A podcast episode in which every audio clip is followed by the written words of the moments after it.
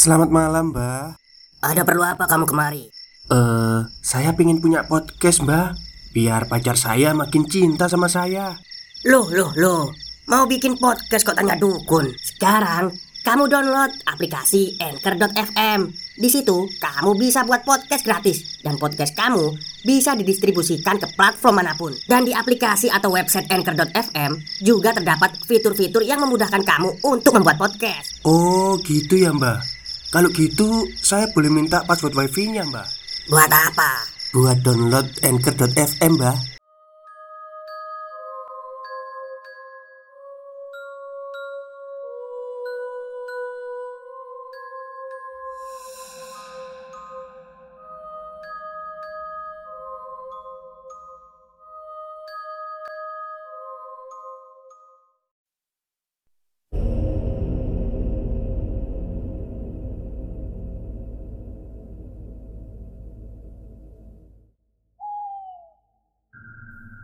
Assalamualaikum warahmatullahi wabarakatuh. Halo semuanya. Jumpa lagi dengan saya Chow Sing Sing Kurator dari Podcast Horror Night Story. Halo apa kabar semuanya? Semoga kalian semua baik-baik saja ya. Dan seperti biasanya pada siang hari ini saya kembali Dan akan menghadirkan sebuah kisah mistis untuk kalian semua Kisah kali ini saya dapatkan dari tweet Twitternya Mas Indrawan yang menceritakan tentang teman ngobrol. Seperti apa kisahnya? Mari kita simak. Selamat malam. Kisah yang akan aku tulis di bawah ini merupakan sebuah peristiwa yang pernah terjadi beberapa waktu yang lalu Nama-nama, tempat, dan tokoh yang bersangkutan akan aku samarkan demi kenyamanan bersama. Aku tersentak dari tidurku yang terasa begitu lama.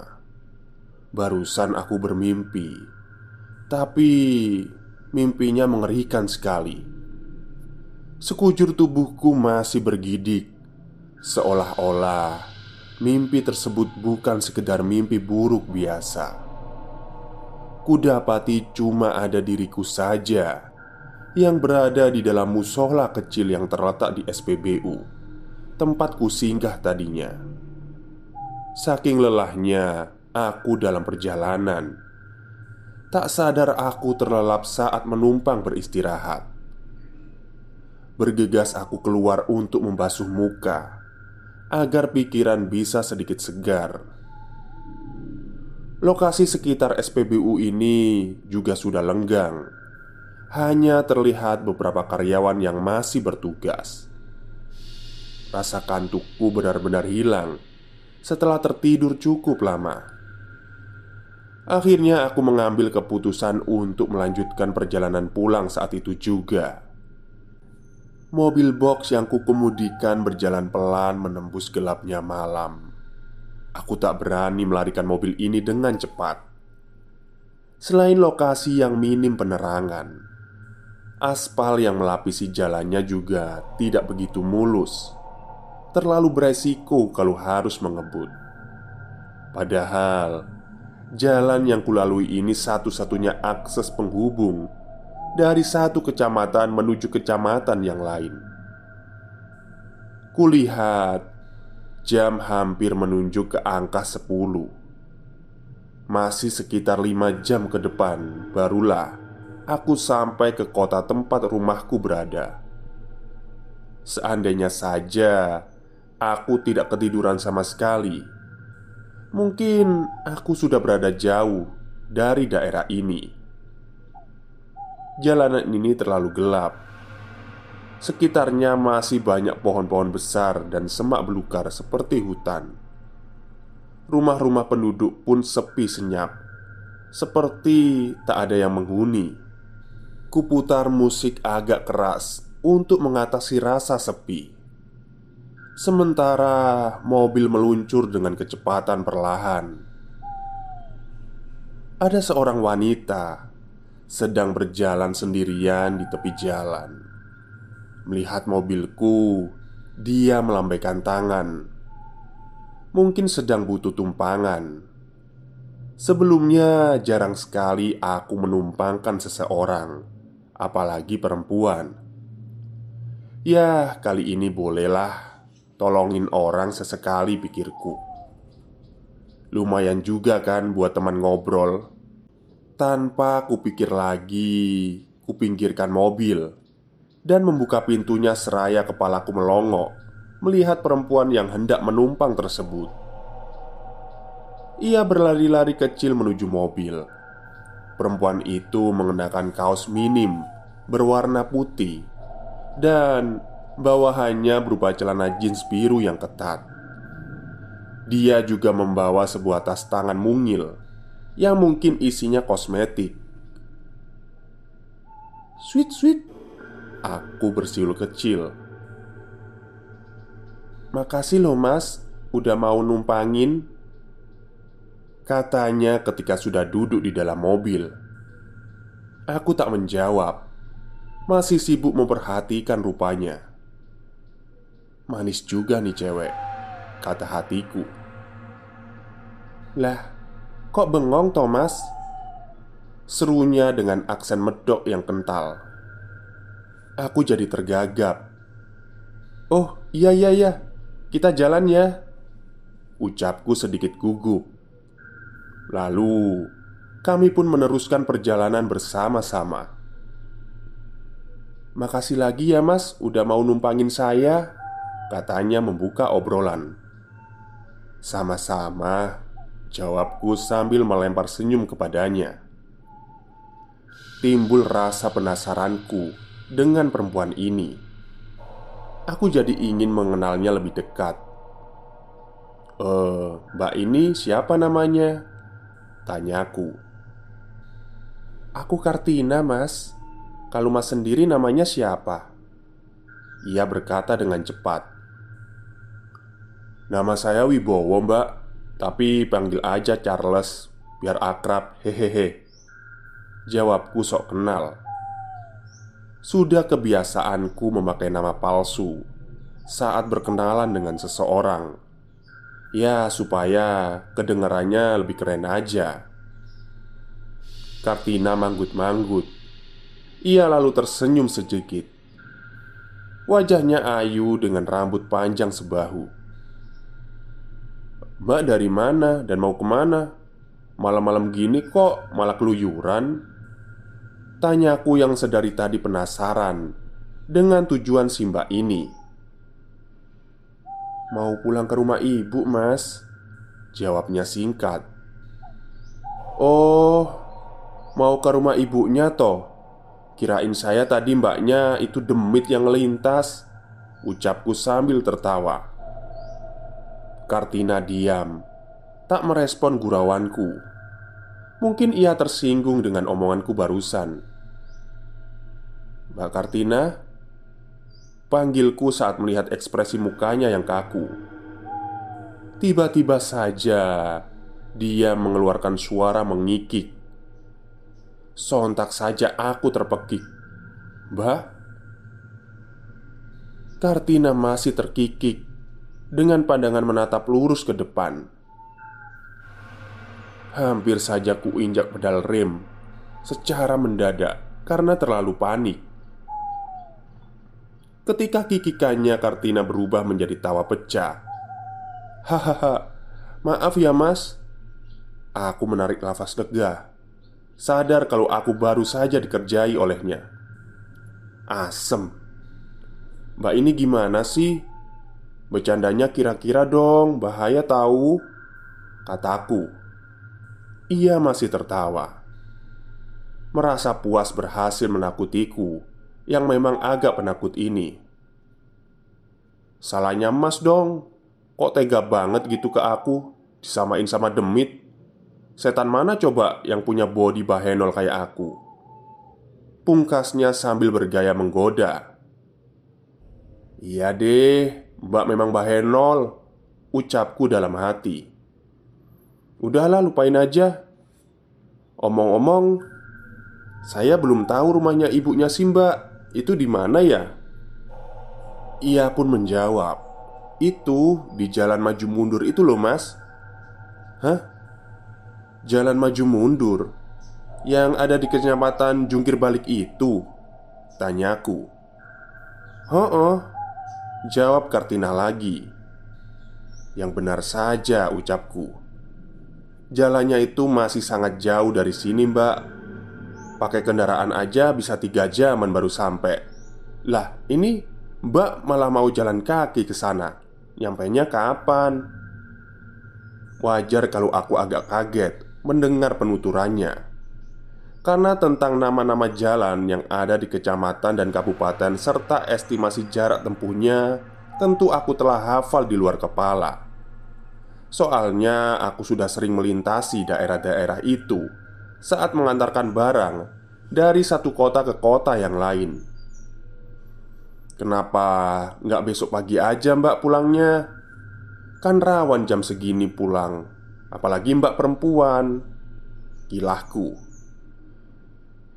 Ya, mau gimana lagi mas? Akunya udah nggak kuat, nggak tahan Ucap Kartina. Nada suaranya agak sedih. Hmm, kayaknya problem rumah tangga nih Tebakku. Sebenarnya Aku tak begitu suka ikut campur urusan orang. Tapi Demi melihat mimik mukanya yang sendu Aku jadi tergelitik ingin mencari tahu lebih dalam lagi. Hmm, memangnya ada masalah sama suaminya ya, Mbak? Mas kok tahu? Tukas Kartina merasa heran. Ya, nebak aja sih. Jawabku sekenanya. Ia menunduk dalam. Jarinya disapukan ke bagian matanya. Ia pun menangis. Sejujurnya, Iya mas. Tadi aku berantem sama suami. Akunya udah gak sanggup. Mending minggat aja deh sekalian. Tukasnya dengan terisak. Malang sekali Kata batinku. Suami apaan? Punya istri semok macam Kartina. Yang seharusnya disayang-sayang Tapi malah ditindas sedemikian rupa Untung ngajak aku ketemu sama Mas di jalan tadi. Kalau enggak, aduh, nggak tahulah aku harus ngapain. Makasih ya Mas atas tumpangannya. Ucapnya sambil tersenyum manis. Sama-sama Mbak. Dari tadi perasaan nyebut makasih terus. Hehe, kataku. Mobil masih melaju pelan dengan lancarnya kami membisu selama beberapa saat. Mbak sering ribut ya sama suaminya? Tanyaku memecah kesunyian. Kartina tak langsung menjawab. Ia memejamkan matanya sejenak. Sering, Mas. Sering banget malahan, katanya. Saya suka dipukulin, Mas. Wah, KPRT nih. Wah KDRT nih. Beneran mbak. Tukasku agak memekik. Laporin polisi dong kayak gitu Kataku Air matanya mengalir lagi. Gimana saya mau lapor mas? Kalau dia sudah keburu matiin saya duluan. Hah? Maksudnya mbak? Tanyaku agak deg-degan dengan kalimatnya barusan. Kartina melanjutkan sambil meraba perutnya. "Aku udah mati, dibunuh suamiku, Mas. Perutku ini ditusuk pakai pisau sampai aku mampus."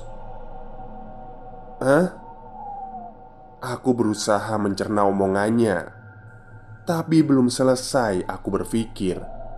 Lagi-lagi, Kartina mengikik persis seperti sebelumnya. Please deh mbak, jangan bercanda mulu dong.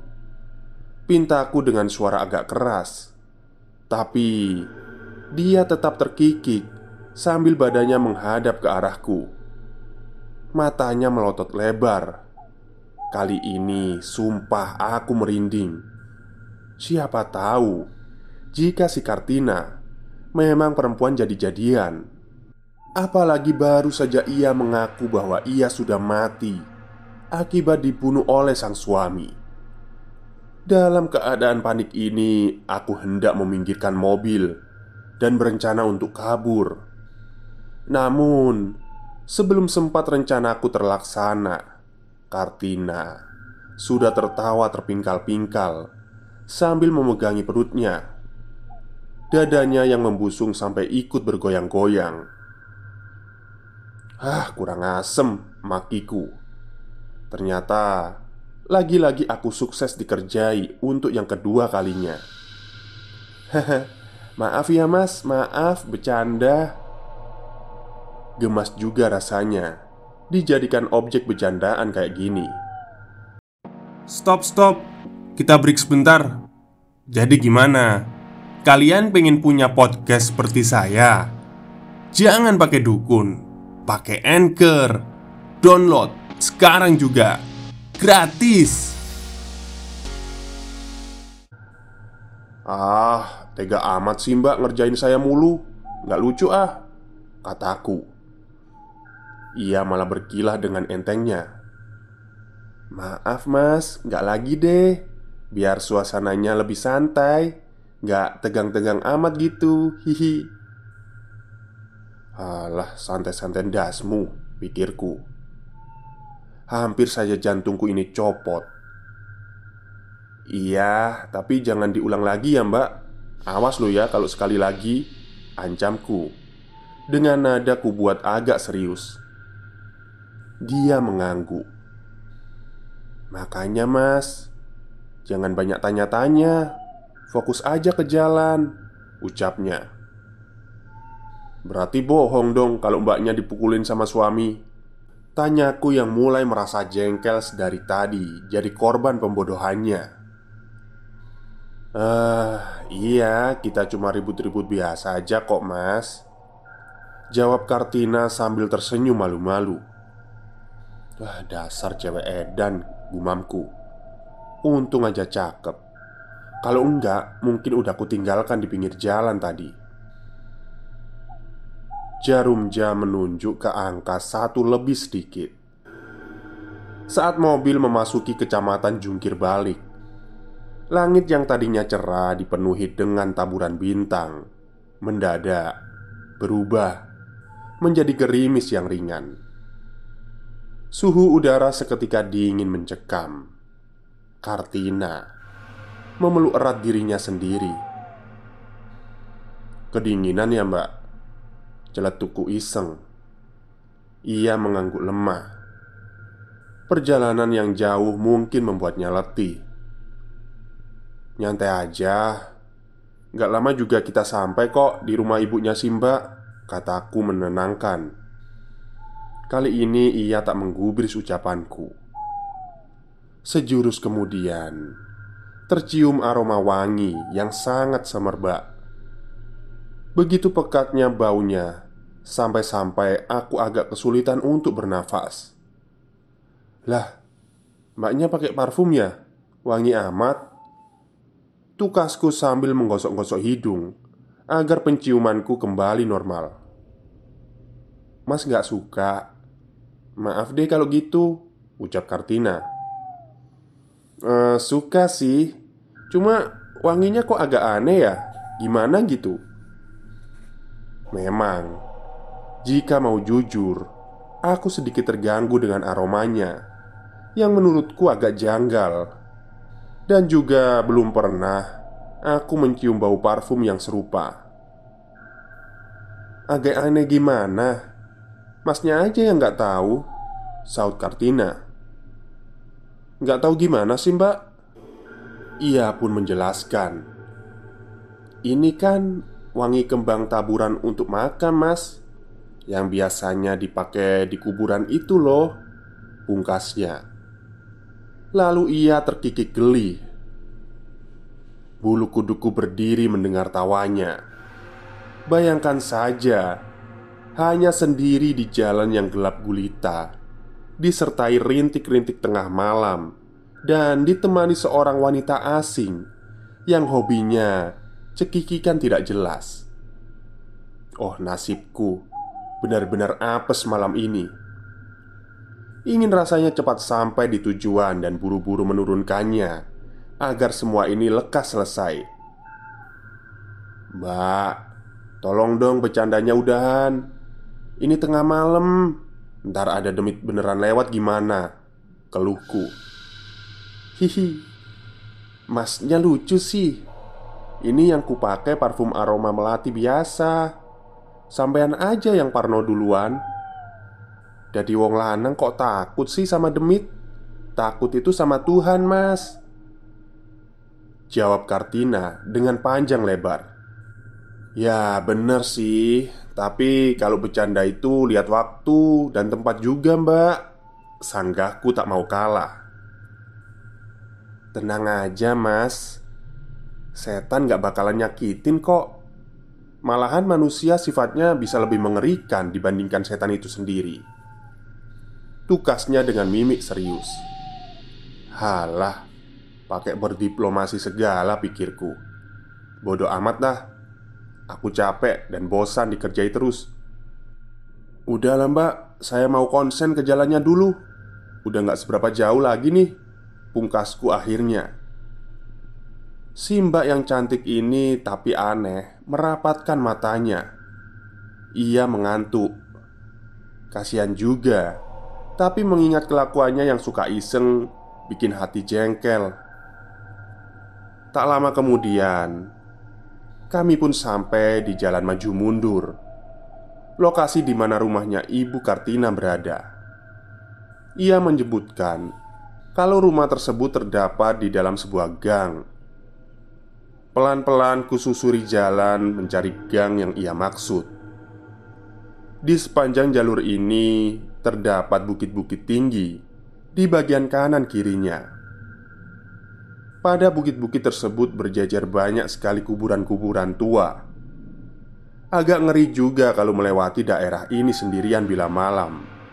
Biasanya, aku selalu agak ngebut ketika melintasi jalan yang terkesan horor ini. Bahkan teman-teman sesama pengemudi banyak yang bilang jika jalan ini termasuk wilayah angker. Walaupun aku sendiri belum pernah mengalami kejadian mistis di tempat ini. Kepalaku masih celingak-celinguk, berusaha menemukan gang itu. "Mana nih, Mbak, gangnya? Udah setengah jalan belum kelihatan juga." Keluhku. "Dekat lagi kok, Mas," jawab Kartina polos. Kumajukan mobil sedikit lagi. Tak jauh di sana Tepat di sebelah kanan, kulihat ada sebuah gang bercat biru dengan penerangan seadanya. "Nah, itu mas gangnya," seru Kartina sambil menunjuk ke arah gang itu. Syukurlah sampai juga Ucap batinku yang kelelahan Kutepikan mobil di sebelah kiri jalan ketika tiba tepat di depan gerbang masuk gang itu Kartina tinggal menyeberang, dan ia pun akan sampai ke rumah ibunya dengan aman. Tapi serasa ada yang ganjil. Gang itu lokasinya terlalu gelap dan tak nampak ada satupun rumah yang terlihat di dalamnya. Dengan bantuan sinar lampu yang pas-pasan, ku baca penuh seksama tulisan yang terpampang di gerbangnya kompleks pemakaman umum. Aku terlonjak begitu kagetnya ketika membaca tulisan itu. "Hah? Gak salah tempat nih, Mbak?" Ucapku langsung menoleh kepada Kartina. Wanita itu terduduk dengan posisi badan ditegakkan dan menghadap ke diriku. Senyumnya aneh. Ia menyeringai seram. Bener itu mas. Makasih ya udah mau nganterin. Mendadak ia cekikikan Untuk yang kesekian kalinya. Namun suaranya yang sekarang lebih melengking Mbak, udah dong, saya capek bentakku dengan kemarahan yang memuncak. Tapi saat melihat perubahan Kartina pada penampilannya yang begitu drastis, amarahku berbalik menjadi ketakutan yang luar biasa. Rambut Kartina memanjang secara tak beraturan. Dua matanya menonjol, seolah-olah biji mata di dalamnya akan mencuat keluar. Wajahnya yang tadinya begitu ayu menjadi keriput, bersamaan dengan mulutnya yang menganga lebar meneteskan liur dari lidahnya yang menjuntai. Astagfirullah, pekikku begitu kuat. Rupanya, Kartina memang setan sungguhan. Tololnya, kenapa tak kusadari semenjak ia naik ke mobil ini? Ah, setan memang penuh dengan tipu muslihat. Tubuhku kaku tak bisa digerakkan Aku hanya sanggup mematung dan menonton setan alas itu menyiksaku dengan rupanya. Ia terkikik dengan raut muka seram tepat di depan wajahku. Sekonyong-konyong, hidungku diterpa dengan bau busuk yang amat sangat. Aromanya begitu memualkan, sampai-sampai membuatku muntah seketika. Loh, kebauan Thomas. Enak kan? Ucap setan Kartina dengan suara cempreng Ia mengusap-ngusap perutnya yang berlumuran darah Sempat kuperhatikan Ada banyak belatung Dan ulat-ulat kecil berkerumun di lubang yang ada di perutnya Terlalu menjijikkan Ku baca dalam hati doa-doa keselamatan yang kuhafal Memohon kepada Tuhan agar teror ini segera berlalu. Tenagaku sendiri sudah habis Hingga penglihatanku pun mulai samar. Namun aku masih sadar Saat setan itu berkata Aku mau pulang dulu ya mas. Lain kali aku numpang lagi deh. Makasih loh mas udah nganterin Ia berucap seperti itu Sambil kepalanya bergoyang-goyang ke kanan ke kiri Pandanganku semakin memburam tapi telingaku bisa mendengar kalimatnya yang disebut secara berulang-ulang. "Makasih loh, Mas. Makasih loh, Mas. Makasih loh, Mas." Dan semuanya pun menjadi gelap gulita. Aku tersentak dari tidurku yang terasa begitu lama. Barusan tadi aku bermimpi, tapi mimpinya mengerikan sekali. Sekujur badanku masih terasa bergidik Seolah-olah Mimpi tersebut bukan sekedar mimpi buruk biasa Kudapati hanya diriku saja yang berada dalam musola kecil Yang terletak di SPBU tempatku singgah tadinya Setelah membasuh muka Kuputuskan untuk melanjutkan perjalanan pulang sekarang juga. Kulihat Jam hampir menunjuk ke angka 10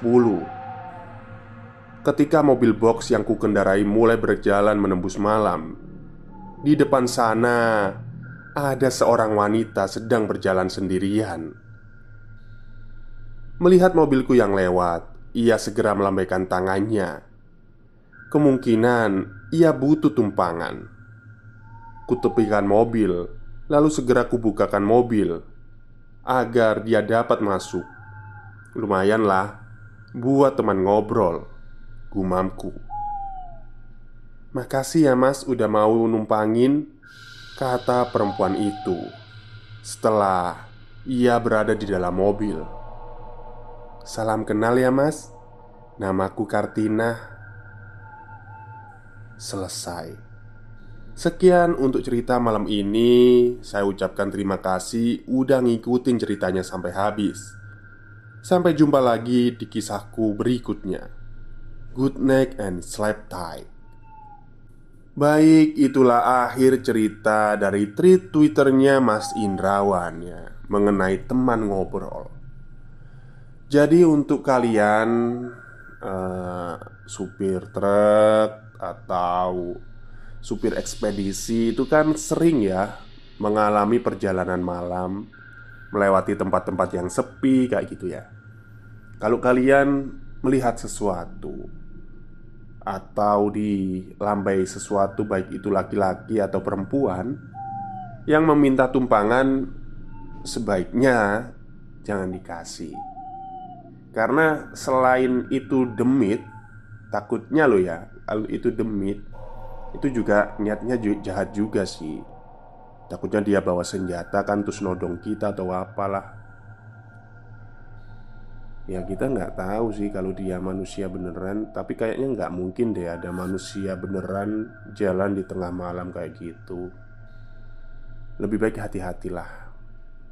Oke mungkin itu saja cerita pada siang hari ini Kurang lebihnya saya mohon maaf. Wassalamualaikum warahmatullahi wabarakatuh